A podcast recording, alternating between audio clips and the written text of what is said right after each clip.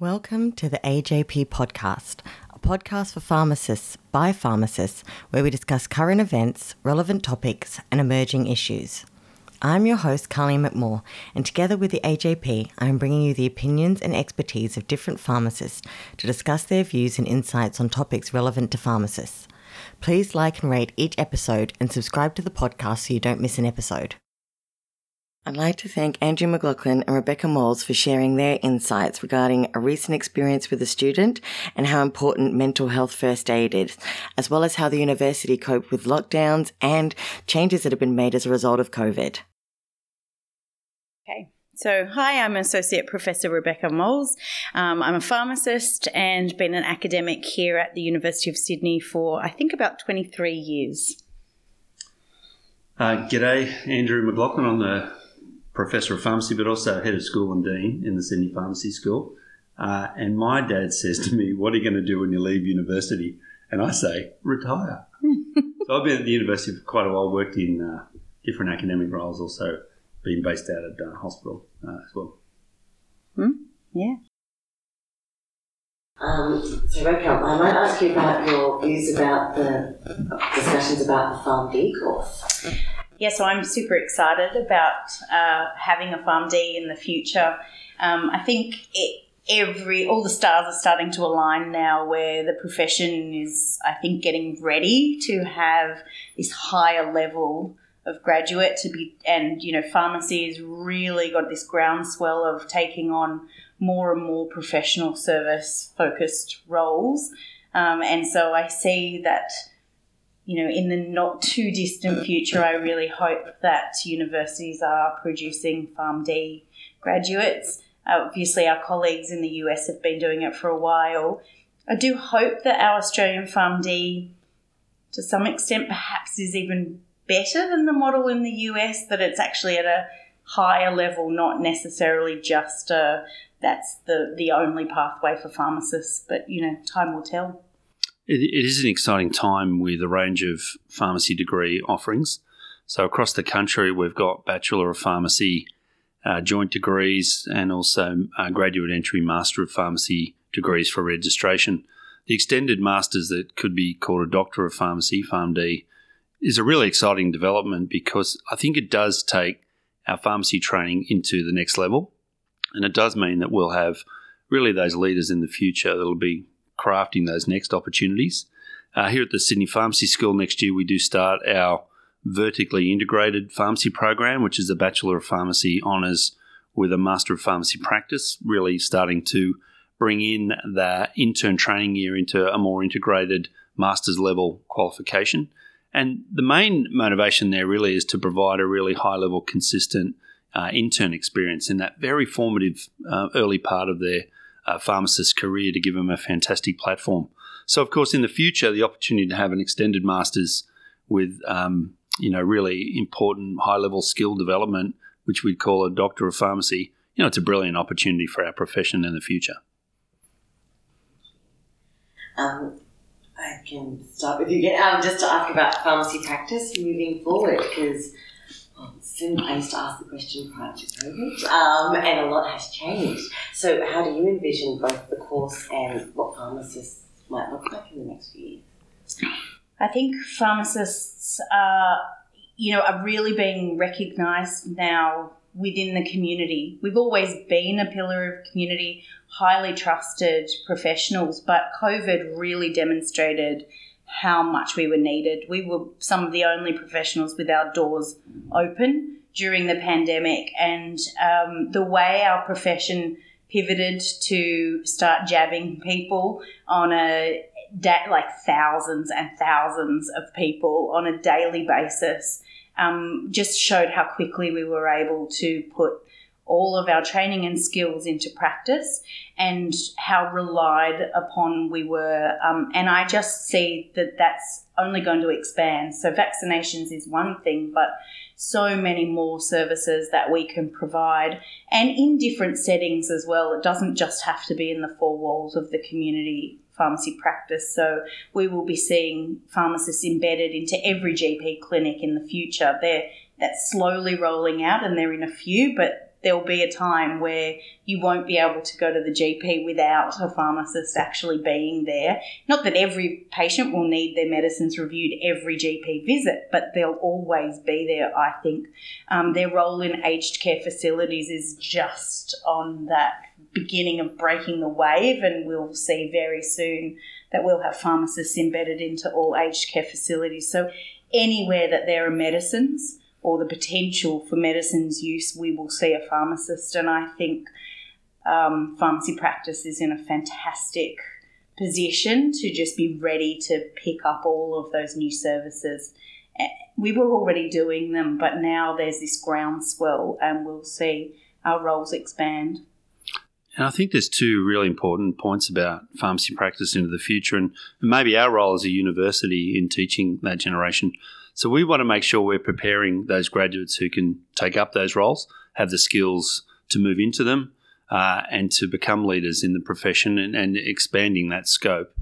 But also, um, I'm really proud of some of the research we do here in the Sydney Pharmacy School, which is really trying to um, map out those uh, new roles that pharmacists might have to demonstrate the not only the clinical benefit, but perhaps also the value, um, the economic value of those, uh, and um, in the recent rounds of the medical research future funding last year, particularly, we were quite successful. And uh, Beck here was the recipient of one of those grants.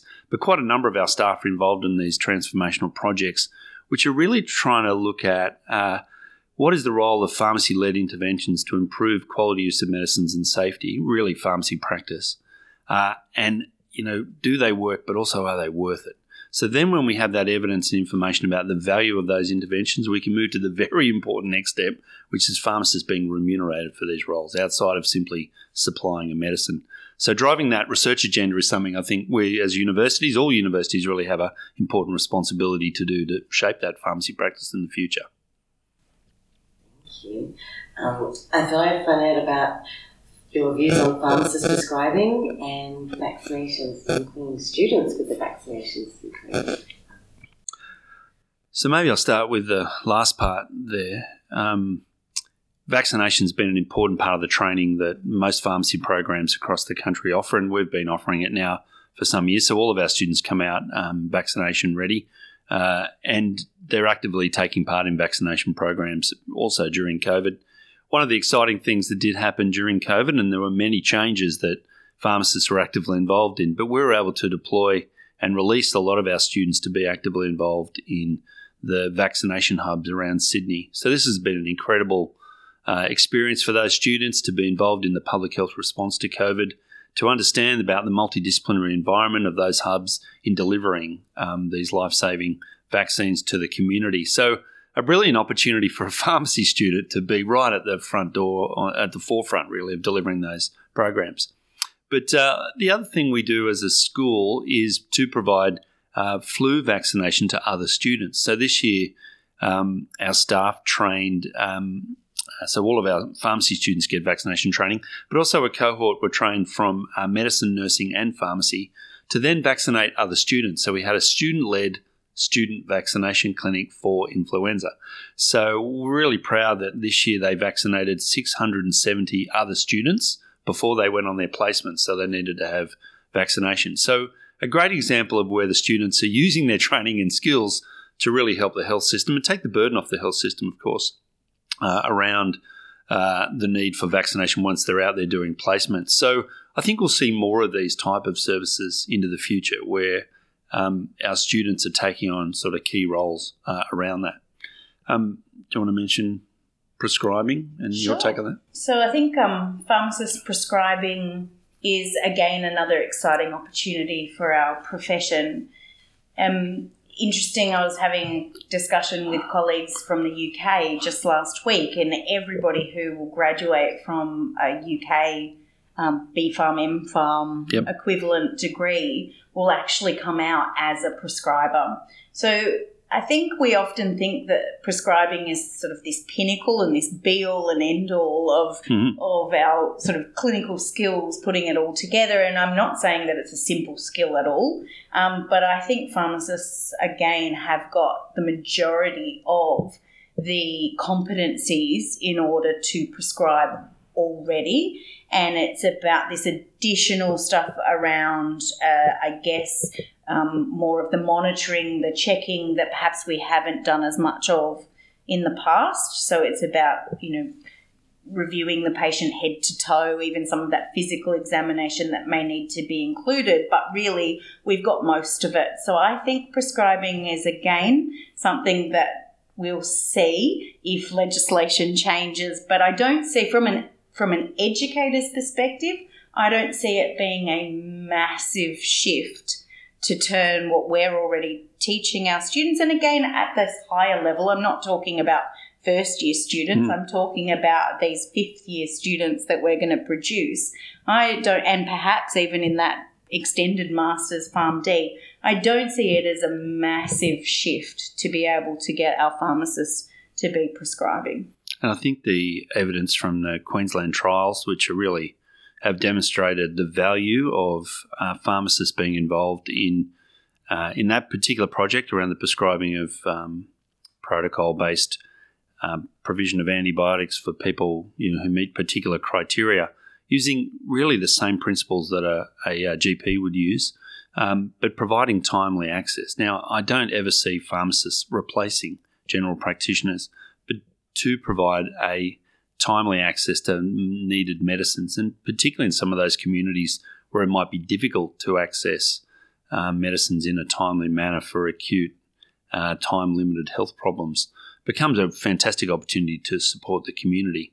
I suppose this leads into a broader discussion around the role we see for our students and pharmacists in the future, um, having entrustable skills that we know that they're being credentialed to do and to deliver. And prescribing would be an example of that.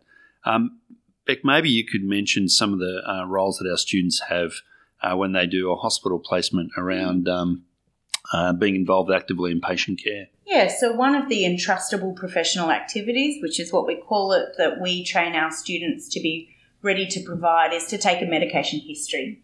Again, I don't think it's rocket science, no. but we certainly train our students to have those communication skills and to look for that extra detail in taking a history from a patient that perhaps some of our other colleagues sometimes miss. So, asking those simple questions around patches, eye drops, creams, um, over the counter medicines, herbal products, things you buy from the supermarket that you might not think is a medicine, but it is a medicine. And it's about just that comprehensive training, and we do it, I think, quite well within the classroom, and then we assess them as, as authentically as we can with role plays, case studies marking rubrics, etc. But we get them ready for real world practice.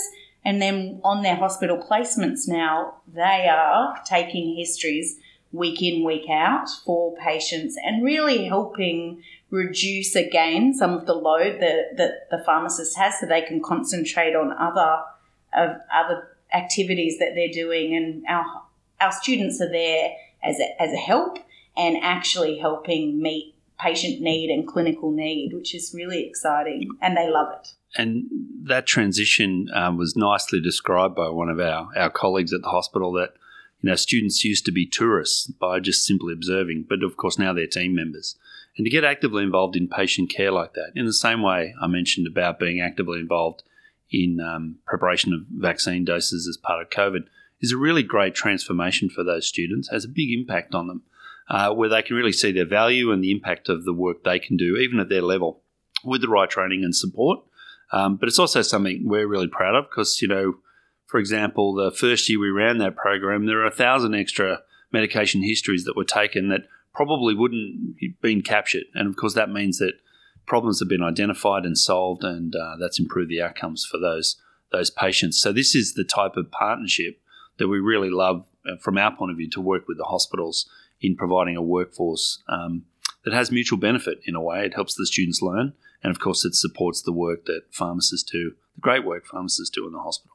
Um, and we know that our students are entrusted to do many activities in community pharmacy as well. So many of them work already, but even on their placements, the same thing. They're providing over the counter advice for Mm. patients. They're dispensing prescriptions accurately. They're providing counselling on that new prescription. So, you know, they, they've got many, many skills that are, are contributing to patient care and to the workforce.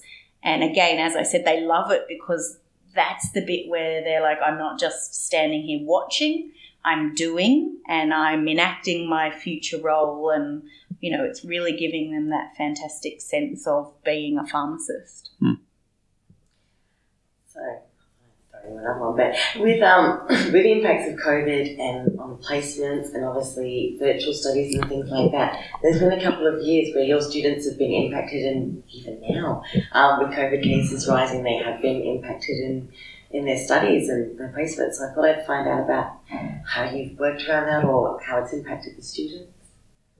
Um, look, COVID was something that I think hit the world, even though it was predicted. none of us expected it when it when it hit. And um, one thing I have to say is how proud I am of my of the staff here at Sydney Uni for being able to literally pivot overnight and turn classroom activities into Zoom classroom activities where we still didn't lose the authenticity of role playing, going through cases, showing students products, devices, all of these things that obviously you want to do in a face to face way. But we were able to pivot so much of our teaching online in that Zoom platform. Thank goodness for Zoom. Mm. It was a word we didn't really know No. before COVID, but we learnt it very, very quickly. Look, there's no doubt, though, however, so even though we did that and we maintained our teaching, there's no doubt that it did have some impacts. Lab skills, for example, going into the lab and making creams, all of those things we get our students to do, or pipetting or measuring, even in the chemistry lab, um, were impacted. But we didn't let that stop us. What we did was we waited till there was a lull, until it was safe to come back to uni, and we ran intensive labs yes, was it more work? Of course it was. Was it a hassle for students to like come in in their holidays to do these intensive labs? Yes, it, of course it was. COVID has impacted all of us, um, not all in a positive way, but some of the things we've learned from COVID, we've kept. The way we run our oral exams now, where we give students cases to prepare before they come to the oral exam is something that I think we, you know, we looked again at the pedagogy and went, actually, that's a better way to learn. Instead of them just being tested on, well, they are still only tested on one, two, or three cases, but they've learnt 36 of them um, to a much better depth than they would have just learnt those three in their prep time of an hour for that. So I think actually giving, there's some things we've learnt from COVID that we've gone, actually, that's a better way to do it. So there's been some efficiencies, I think, that have ended up being better for our students and our teaching. Yeah, shout out to our staff who really were amazing to um, really start with the premise that we want these students to be able to graduate um, and move through their degree because we know that there'll be demand for a health workforce in the future. And across our faculty, actually, of seven schools uh, and all the different health professions represented, there was a really big commitment to say we've got to make sure we can keep teaching. Uh, we were lucky enough to have the support of the Australian Pharmacy Council to make changes to our program and to report them later. I think most of the accrediting bodies did that, and universities really took on that challenge. Also, I'd really just have to acknowledge how well our students got on board with that. Um, these weren't necessarily um, easy learning environments, but they certainly took on that challenge. And I'd even hazard to say, I think some of our um, uh, marks actually increased because there were less distractions. Having said that, we're very well aware that our students, um, because pharmacies were open, were doing extra hours, and they did form part of that surge workforce that was needed at times. So again, I think this generation of students have, you know, had their careers forged in a fairly tough furnace, uh, and they'll come out of it with skills they probably don't even realise they have yet. Um, and I think that's been an incredible learning opportunity. You know, I think the reassurance though is that we have not compromised that one bit on the amount of teaching they've had, the programs they've had to complete, uh, including the practical classes in blocks, to make sure that they have that skills, knowledge, and attitude to become the pharmacist that they'll be. Uh, that's taken extra work, but it's been important to do that because of you know what we see now in the community, the great recognition that uh, pharmacists have. That's hard earned, and we'd like to make sure that it's maintained. Um, so I thought I'd find out about the mental health first aid that you run. Sure. Um, maybe I'll start. Mental health first aid uh, training is a really something I think as a head of school and dean, I'm incredibly proud that all of our students get mental health first aid training, and uh, the majority of staff have had mental health first aid training, and it's a skill that you you use surprisingly more than you ever think you would. Uh, and I'd also think that uh, a number of our staff are trainers in that area. So not only are they great educators, they're credentialed trainers to train uh, students, but other healthcare professionals uh, in that area. And it, it, becomes now what I think is a core skill within the, the toolkit that every pharmacist must have. Um, I I know when I worked in pharmacy, anything could come into the pharmacy on any day. Uh, how do you prepare for that? Well, you've got to you've got to have those skills. You just don't know when they'll be needed. Uh, and mental health first aid training is one of those things that um, has certainly changed the way I think uh, as someone trained in that area. And I had my training updated. Uh, and we encourage everyone to, to think about. But Beck, do you want to? Yeah, I just want to also add that um, we've gone even above and beyond mental health first aid training. So there's, you know, let's just say the standard, which is a 12 hour course, typically done over a day and a half yep. for our students. But we've actually added to that where there is also an authentic assessment of their mental health first aid skills in the classroom. And um, research led. Um, we've uh, there's a team of us working together to develop these cases, and in fact, recently we co-designed cases with people with lived experience of schizophrenia, and we wrote three new cases. An example of one is where a patient is in the pharmacy and they're looking at their ear plugs because they want to drown out the sound mm. of the voices. And this came as a was co-designed with people who had that lived experience. And that has been role played in the classroom after mental health first aid training with a trained actor, but as well as that, a consumer educator, again, that person with the lived experience to provide that student on the spot feedback of how they handled that case study. And I think mental health first aid training is great. I advocate for everybody to go and get it, but to then put those skills into practice mm. in a safe environment like the classroom is also an excellent add on so that when you have to do it in real life, you've even had that a little bit more practice in that classroom. And I think I'm, I'm super proud of the people leading that research because I just think it's it's an excellent add-on and I really feel quite confident that our students are leaving with even better skills than just MHFA training standard. It's also they've put it into practice. So those were the formal questions. So now I thought I'd ask you about about Aman. So um, I was going to ask about the student that was recently at university who was deported at very short notice, mm. and just for you to share some of the story. And I've seen, heard a lot about your support, and yeah, please. Maybe I'll open the batting. Sure. Um, so the University of Sydney, like most universities, were really delighted to um, have international students who study with us here, and they're an important part of uh, every university, but they're really an important part of our pharmacy program. About 20 25% of our students come from overseas, and they bring a wealth of uh, experience and insight, uh, both culturally, language. Um, but we also know that the training they receive here is something they take on um, here in Australia, but also back to their country where they're from and, and start to change and shape that. So we feel the privilege to train people from around the world. Obviously, we, we dearly love training Australians as well uh, and and of course the many people from different cultures here in Australia. Um, we don't always know when we're in a student classroom, you know, where students come from. Everyone gets taught the same and has the same expectation of that training. Um, but I suppose uh, Armin was a very special student uh, that came to us um, at the University of Sydney.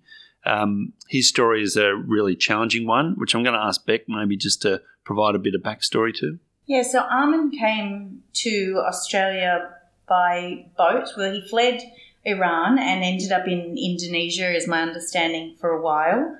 Um, whilst waiting for you know paperwork to try and get to Australia, it was just taking a very long time, and uh, his family fled in, um, you know, to come to Australia on boat.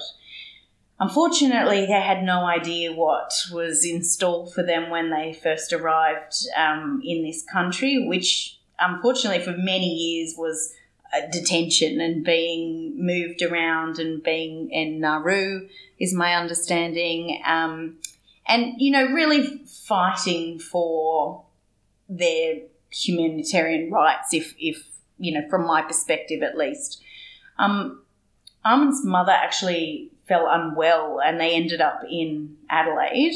And at that time, um, he was, I don't know if lucky is even the right word, but from his perspective, he says he was lucky um, to, to actually end up being given a place in a school in Australia and being able to actually study and do his HSC. And in fact, he says to me that he was struggling at school at first. He didn't really know what he was going to do. He'd missed four years of schooling. You know, he was so behind. And he's come from overseas and he's hit an Australian school in, in South Australia. I think it was in hmm. South Australia anyway, and was just struggling and behind. But he met another refugee um, student who had actually you know, was doing well, was really studying hard, and he said, "Look, I've got the opportunity possibly to get a scholarship and go to university if I do well." And that was just a wake up call for Armin, and he just then went head down, bum up, and worked so hard and achieved fantastic things. And then that's when we got to meet Armin because he was given a vice chancellor's scholarship to do pharmacy. Again from his perspective he wasn't given many many choices. It was like you've done well great. Here's a, here's a scholarship. You can do pharmacy. Lucky for us i think yeah. but um, and we we know also that look he was he was provided with um, offers at uh, i think five different universities across new south wales to pursue his studies he's clearly a talented young man uh, and certainly he threw himself into his pharmacy studies um, he was really maintaining a distinction average through our program. And it's not an easy program to come into if English isn't your first language, if you've missed quite a lot of your schooling. But, you know, the um, dedication that he showed towards his study and the commitment was really uh, exceptional. All the while, of course, he was the main correspondent for his family because of his command of English and caring for his parents, as well as their health needs. He would help navigate that. So while really carrying substantial caring responsibilities, he was also uh, studying. But of course, he was on a um, on a, um, a, visa, which meant a humanitarian visa, which meant that at any time uh, he may be asked to leave the country according to the you know rules of that visa. Yeah, and I, my understanding is they were in community detention as well for you know. At, so yes, they're at home, but they're still yeah um, in detention. I guess, you know, fast forward the story to earlier this year where Armin has just finished his first semester of his third year studies. It's one of the most challenging mm. years of the degree. Again, distinctions, which is just remarkable. Um, but, you know, it's a few weeks before the exams are about to start, and Armin gets the phone call We've got a place for you. It happens to be in the USA you're going to be deported in a month's time or six weeks' time, it might have been. And that was just a bombshell, I guess, for him, but also for us. I think, you know, we've got this student who we've now put in a lot of uh, dedication and training, but he's done it all, not us. But, yeah. you know, we're still there. We've invested, um, as we do in all our students. And we've got to like halfway through the third year of his studies and he's only got 18 months to go and he's about to get on a plane and go to the US. And that would, you know, we, I feel we, we did as much as we could do. I think the university were looking into the case. We were trying to provide as much support as we can. The pharmacy profession was amazing yeah. at signing a petition and getting, you know, attention towards the government. But unfortunately, it, it you know, didn't pan out that the family could stay, and it was going to be a big ask, I guess, to make that happen. Yeah, and I think um, what it reminded us that is that um, um, refugees are very vulnerable. Um, they also bring a, a, wealth of talent and experience and commitment and dedication to what they they do. And, and Armin was an incredible asset and would be wherever he lands. And we're we're proud of what he was able to do here at the university in the two and a half years that we had him. And he'll stay in touch with us over the this year while he completes um, uh, part of the degree remotely. And the university is making plans to provide some degree recognition for him to allow him to move into the, the next phase of his career and life uh, in the US. I think the the generous support from colleagues across the pharmacy sector was something that really was delightful for us because we we certainly were an advocate for Armin, but it was brilliant to see others step up to that. And I think when the pharmacy family gathers around vulnerable people, it's at, at its best.